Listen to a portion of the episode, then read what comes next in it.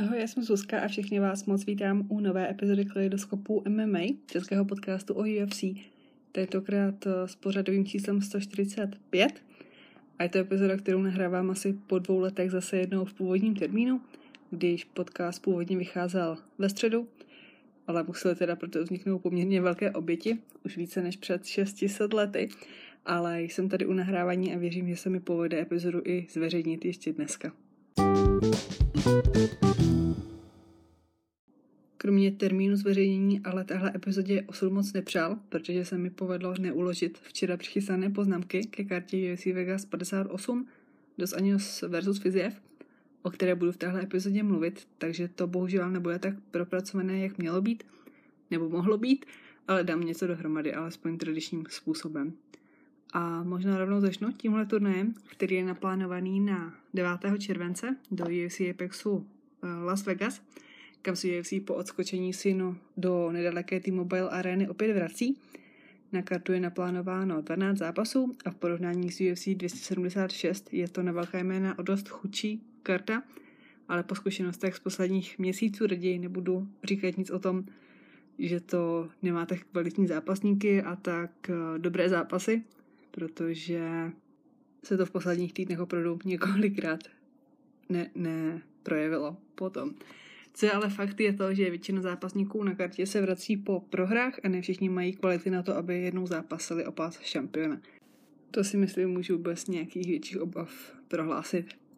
Největším tahákem je bez pochyby na kartě hlavní zápas večera v lehké váze mezi dvěma Rafaeli, bývalým šampionem Dos Añosem a Rafaelem Fizievem, který od prohry s Mutafajevem v UFC debutu nazbíral už pět výher.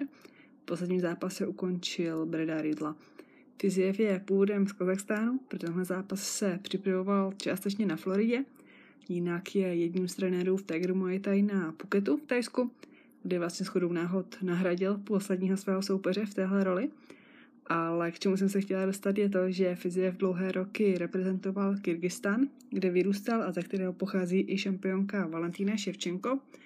V případě Fizievala ale došlo k, řekla bych, takovému kulturnímu prohřešku slash nepochopení, když sám jako muslim šít nazval město Karbala v Iráku jako svaté místo, nebo svaté město, kde je pohřben Husajn, vnuk Muhammedův, syn Alího, kterého jako zatě Muhammeda považují právě šítové za jeho nástupce, čím se tahle větev islámu dělí od sunitů, kteří jako nástupce Muhammeda považovali kupce Abu Bakra.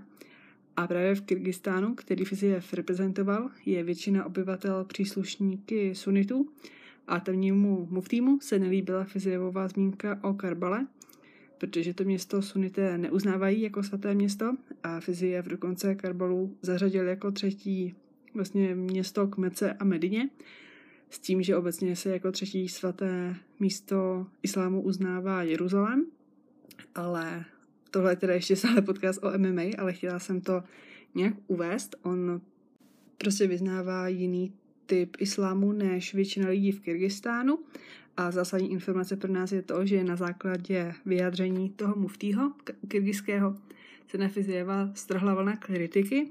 On i jeho žena dostali hromadu nenávistných zpráv a plných výhružek a tak. A na základě toho skoro až, já bych řekla, že to bylo možná až nedorozumění, ale Fiziev se na základě toho, té reakce veřejnosti rozhodlo přestat vystupovat pod kyrgyzskou vlajkou, ke kterého dle jeho slov pojí jenom pas, s kterým vlastně, na základě kterého cestuje.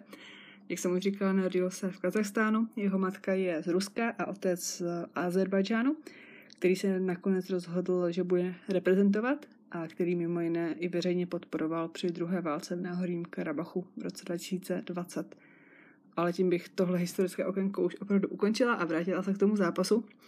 Fizieva čeká Brazilec Rafael dos Anjos, nebo Rafael dos Anjos, když to má být přesně, ale nějak mi to nejde přes pusu, který je o 8 let starší a má za sebou dvě výhry na body nad Feldrem a Mojkanem, pro kterého to byla premiéra v lehké váze Oba poslední soupeři navíc brali zápasy na poslední chvíli. Felder si možná pamatujete, jak z tréninku na triatlon zaskakoval za Machačeva a Mojkáno nahrazoval Fizieva. který měl v březnu pozitivní test na COVID a nemohl tak nastoupit. Co se zkušeností z nějakých větších zápasů týče, tak má Dosanio samozřejmě jasně navrh, jako bývalý šampion. Fiziev je ale dle posledních výkonů a výsledků jasným favoritem tohoto zápasu. Osobně je pořád ani doufám v to, že se uskuteční ten nezrušený zápas s Anise s Conorem, kterému by výhra Brazilce určitě přispěla, protože McGregor v poslední době zmiňuje jméno snad každého, koho vidí v televizi. A Dos Anjos by nejspíš neměl problém ani se zápasem ve Veltru, ale předpokládám tak nějak, že Fiziev tenhle ten zápas vyhraje na body. Na hlavní kartě jsou pak naplánované ještě čtyři zápasy. Ve střední váze se potkojí dva prospekty. Kajobo Rayo vyhrál dvakrát na Contender Series a v Dubnu si připsal i první výhru v UFC. Jeden vítězný zápas v organizaci po úspěchu na Contender Series má za sebou jeho soupeř Armin Petrosian, který porazil nedávno vítězného Rodrigueze a jelikož tihle dva téměř neznámí zápasníci dostali místo hlavního předzápasu večera, tak je jasné, že v nich UFC určitě vidí velkou budoucnost. A velkou budoucnost má před sebou určitě i Said Nurmagomedov, který se v letošním roce uvedl rychlým ukončením Codyho Stemena, nad kterým si připsal asi nejlepší výhru v dosavadní kariéře. UFC má ještě výhru nad Hamosem, což taky není žádné ořeza a vátko, je to tak řeknu ale minimálně žebříčkově byl Stemen výš a Nurmagomedov potřeboval jen 47 k jeho ukončení na gilotinu. Asi je třeba zmínit pokaždé, že Said není příbuzný s Chabibem, s Umarem, s Usmanem ani žádným jiným Nurmagomedovem, který vás možná napadne, ani s nimi netrénuje. Soupeřem Saida bude Brazilec Douglas Silva de Andrade, který je o 7 let starší a přestože to není nějaké velké jméno, tak v rámci divize bantamové váhy v posledních zápasech dvakrát vyhrál – Poslední jeho dvě prohry jsou s Leron Murphym. O váhu výš, vlastně v pérové váze. Prohrál předtím s Piotrem Janem, bývalým šampionem. A v kariéře kromě nich prohrál už jenom s Robem Fontem a Zuberou Tuchugovem. Což vlastně znamená, že polovina jeho proher je s ruskými zápasníky a teď nastupuje s dalším Rusem. Rozhodně Silva de Andrade není špatný zápasník, ale v porovnání se Stamenem jde pro Nurmagomedova rozhodně o krok zpátky minimálně, co se žebříčků týče. Dále nás v těžké váze čeká souboj dvou zápasníků, kteří bilancují na hradě ukončení působení v organizaci. Jared Van Der nastoupí s Chasem Shermanem, mají tři a čtyři prohry v posledních svých zápasech. Sherman dokonce už byl vyhozený, ale díky tomu, že vzal na poslední chvíli zápas s Alexandrem Romanovem, tak získal novou smlouvu Romanovem prohrál i Vandera, který po prohře s Nováčkem prohrál následně i s Arlovským a Olejníkem, kteří jsou oba o minimálně 12 let starší než on a na sklonku kariéry a Vandera by asi ve svých 30 letech měl být eh, schopný porážet. O konci kariéry se nejednou zmínil už i Michael Johnson, kterého čeká v lehké váze zápas s nebezpečným Jimmy Mulékem. Johnsonovi se minule povedlo ukončit sérii čtyř porážek v řadě, když vyhrál nad Alanem Patrickem – jeho soupeř Mularký naposledy prohrál s Jalinem Tarnem, o kterém ještě budu dneska mluvit. Každopádně Michael Johnson je vedle Dos Anjose asi nejvýraznější jméno na celé kartě. Turnaj samozřejmě doplní nebo začne sedm předzápasů, které začnou o půlnoci ze soboty 9. neděli 10. července pro nás v Česku a hlavní karta pak ve 3 ráno. Turnaj otevřou Bantamu Ronnie Lawrence se Saidi Jokubem Kachramonovem, v polotěžké váze se Kennedy Zečukvu utká s Karlem Robertsem, Davida Onemu v pérové váze čeká nováče v organizaci Garrett Armfield, Cody Brandič v poslední době střídá výhry a prohry a v sobotu nastoupí ve střední váze s Treshanem Gorem, který minule poprvé v kariéře prohrál a můžete si ho asi pamatovat z The Ultimate Fighter v loňském roce, kdy měl vlastně zápasit ve finále s Brianem Battlem, ale zranil se a v odloženém zápase, který už teda nebyl o vítěze reality show, ale každopádně pak prohrál. Byl to pro něj teda teprve čtvrtý zápas v profi MMA a jeho soupeř má dvojnásobek zkušeností před tím jejich vzájemným zápasem. Bantamu nastoupí Ayman Zahavi s Ricky Turkoisem, dalším účastníkem loňského Ultimate Fightera. Zahavi se vrací do klece po delší pauze, naposledy zápasil loni v únoru. A kartu pak doplní ještě dva zápasy žen v muší váze. Antonína Ševčenko po dvou prohrách nastoupí s Courtney Casey, která minula po dvou porážkách porazila Lianu Joju, která už ale není v UFC a jako hlavní zápas v rámci předzápasu je naplánovaný souboj Cynthia Calvio s Ninou Nunes. Calvio má zatím muší váze skóre 1-3. Po výhře na Jessica Ai pak posobně prohrála s Chukagian, Andráš a Andreoli. Souboj s ní první může být určitě výhodný v tom, že už je v té váze snad více zajeta. Pro Nunes, která poslední dva zápasy prohrála, bude zápasit v muší váze poprvé, alespoň co se UFC týče. Nicméně obě zápasnice dlouhou dobu zápasily v té nižší slámové váze, takže by to nějak jako váhově neměl být tak obrovský rozdíl. No a jak jsem zmiňovala, tak ta karta na papíře nevypadá nějak závratně a předpokládám, že spousta z vás si asi přeskočí a případně si jen projde highlighty v neděli ráno. A vlastně to v tomhle případě asi i chápu a nebudu vám to rozmlouvat, i když si osobně určitě umím najít favority. Kromě hlavního zápasu se hodně těším na Sejda Nurmagomedova a taky Karl Robertson umí hodně překvapit. No ale naopak karta, která měla na papíře spoustu jmen a i tak se našlo jen okolo 400 tisíc fanoušků, kteří si koupili pay-per-view. Bylo UFC 276, které proběhlo minulou sobotu a na kterém oba dva šampioni obhajili své pásy. V případě Volkanovského to bolelo snad všechny fanoušky Maxe Holloway, který je teď v nepříjemné pozici druhé nejlepší perové váhy na světě, s tím, že se šampionem třikrát prohrál Dostat se ke čtvrtému vzájemnému zápasu bude velký problém. Cestou pro Maxe by mohlo být přechod Alexe do lehké váhy, o kterém mluví v souvislosti s možností zisku druhého pásu.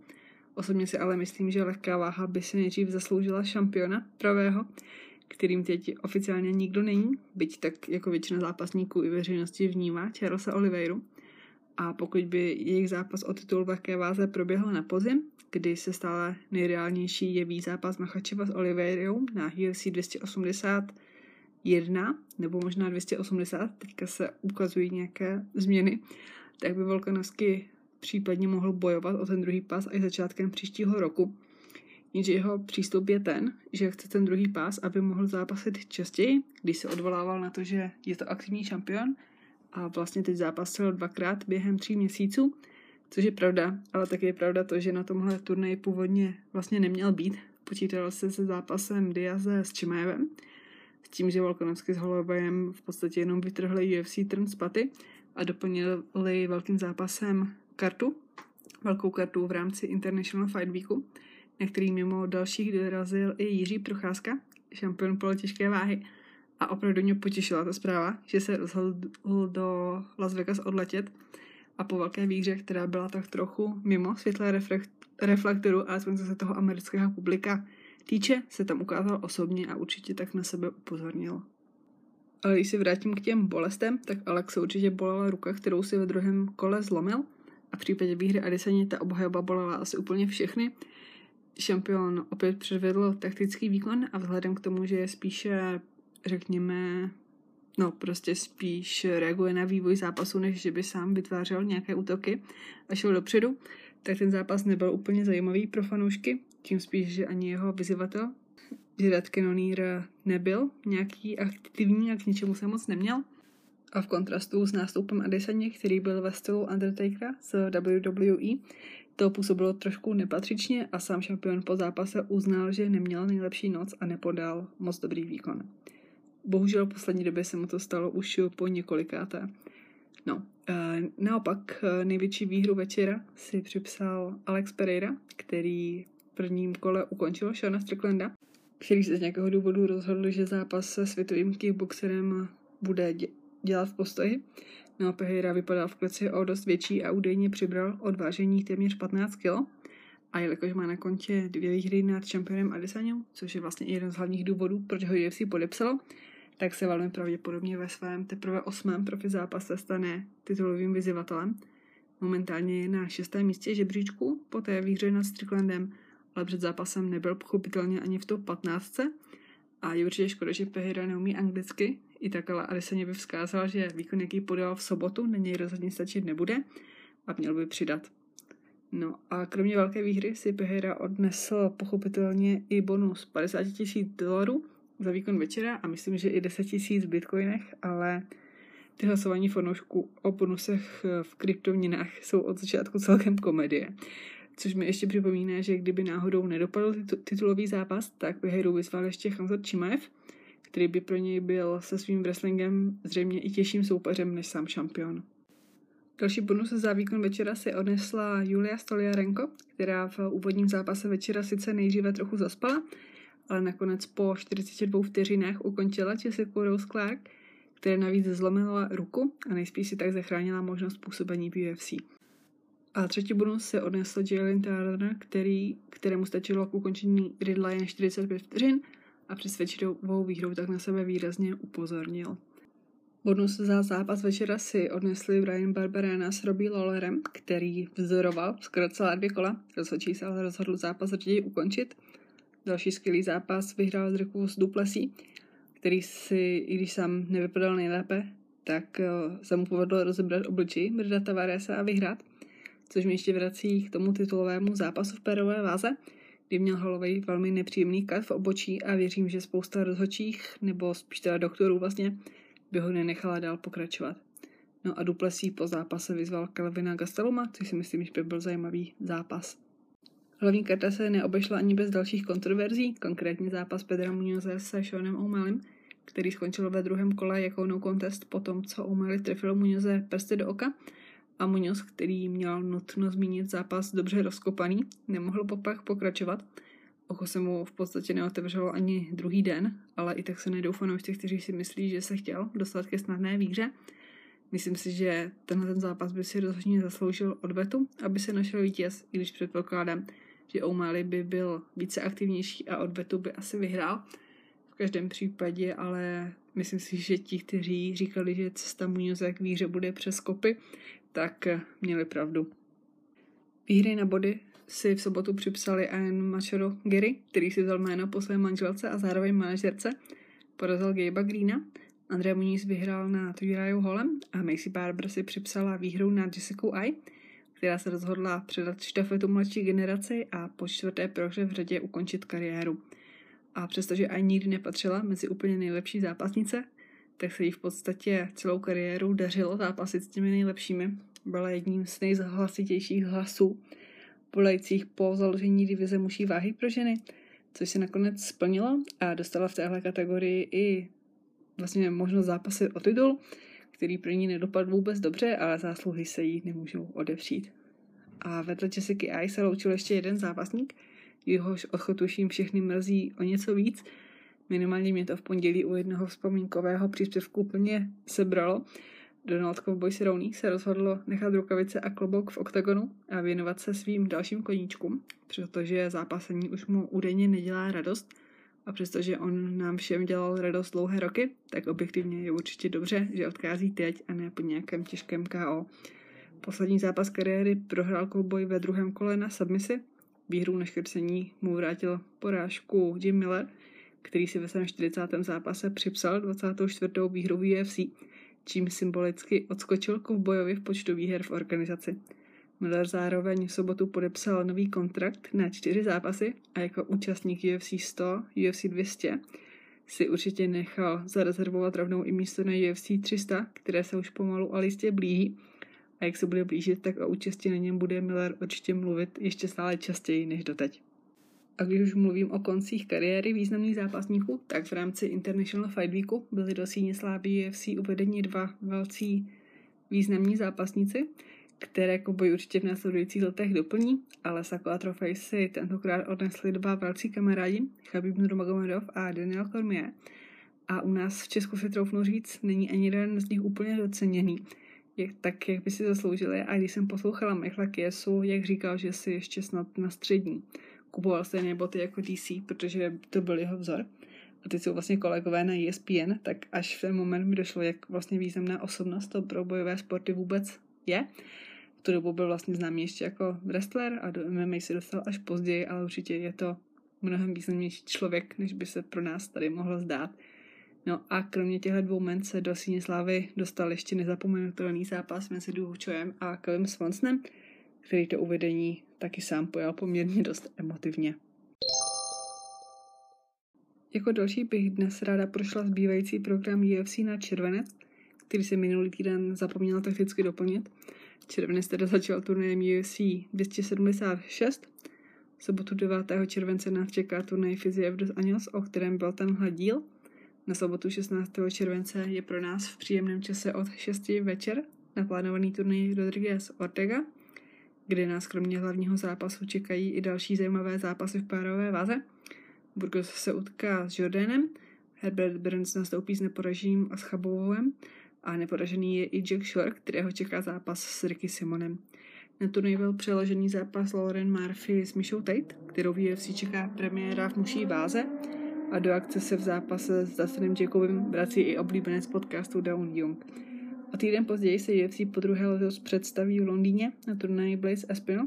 Z domácích zápasníků se představí Darren Till, který nastoupí s Hermansnem, samozřejmě bude zápasit i Perry Pimblet s Jordanem Levitem. Molly McKen nastoupí s Hanou Goldy, Paul Craig, o kterém se mluvilo i jako o možném headlineru, bude zápasit s Volkanem Ozdemirem a vedle nich se Nathaniel Wood utká s Charlesem Rousou. Po druhé se v UFC představí Mohamed Mkaev, bývalý amatérský mistr světa, a Alexandr Gustafsson nastoupí s Nikitou Krylovem. Po více než třech letech opět v polotěžké váze. A než tady zmíním úplně celou linskou kartu, tak se radši teda přesunu k poslednímu červencovému turnaji, kterým bude UFC 277, kde nás čeká odveta o titul bantamové váze žen mezi Julianou Peňou a Amandou Nines, která o titul bantamu loni překvapivě přišla. Na pay-per-view nás čeká ještě jeden titulový zápas. O prezentativní titul v muší váze se utkají také v odvetě bývalý šampion Brennan Moreno a Kikara France, týmový kolega Volkanovského a Desani. Hlavní kartu doplní zápas Dereka Luise se Sergejem Pavlovičem, Alexandre Pantožia s Alexem Perezem a pro české fanoušky zajímavý zápas Magomeda Ankalajeva s Anthony Smithem, který by mohl určit soupeře Jiřího Procházky pro první obhajobu titulu. Reálná teda je sice spíše odveta s Gloverem nebo zápas s Blachovičem. Ankalajev by ale v případě výhry byl zajímavé jméno pro UFC 281, které bude vlastně na konci října a UFC nyní bude potřebovat titulový zápas, aby naplnil tu vlastně jejich smlouvu s Abu Dhabi, že tam musí hostit jednu velkou kartu ročně. No a kromě nich se na UFC 277 představí ještě Ludovít Klein, kterého čeká zápas s nebezpečným Ignáciem Bahamondem. A na závěr je, myslím, čas se konečně vrátit k UFC 275 a novému šampionovi polotěžké váhy, asi víte, že několik posledních týdnů jsem se snažila dát dohromady důvody, proč česká média a novináři dokáží během olympiády oslavovat 20. místo ve sportu, který pro ně existuje jednou za čtyři roky a výhra titulu v UFC není brána jako legitimní důvod k oslavám. A kromě toho, že MMA je stále mladý sport, jsem došla k tomu, že zápas Teixeira s Procházkou byl absolutně nevhodný zápas pro někoho, kdo se k tomu sportu teprve dostává. A psal k tomu play-by-play byl oříšek i pro zkušené novináře a jestli to byl pro někoho první zápas, který v MMA viděl, tak asi rozumím tomu, že z toho byli zmatení.